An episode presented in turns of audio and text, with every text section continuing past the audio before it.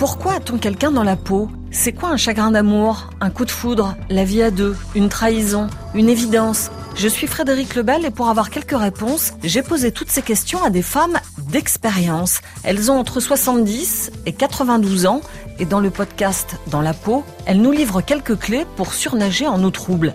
Il y en a nous, 92 ans. Je reconnais, et c'est peut-être pour ça que j'apprécie autant mon amant, qu'à mon âge, c'est quand même un peu exceptionnel.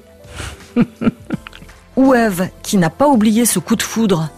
Là, c'est réellement le coup de foudre, le truc scotché de sa part et de la mienne. Très difficile à expliquer, ça m'étonne encore. Je me dis, mais comment ? Mais j'ai encore la même sensation, je vous assure, vraiment. Ou encore Manu, 20 ans en 68, tout un programme. J'ai connu des hommes très très différents et ça m'a enrichi tout le temps.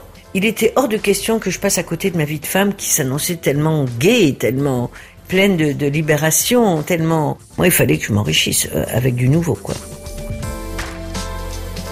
Dans la peau, 5 histoires de femmes à écouter en podcast sur le site de RFI et sur toutes les plateformes comme Apple Podcast ou Spotify.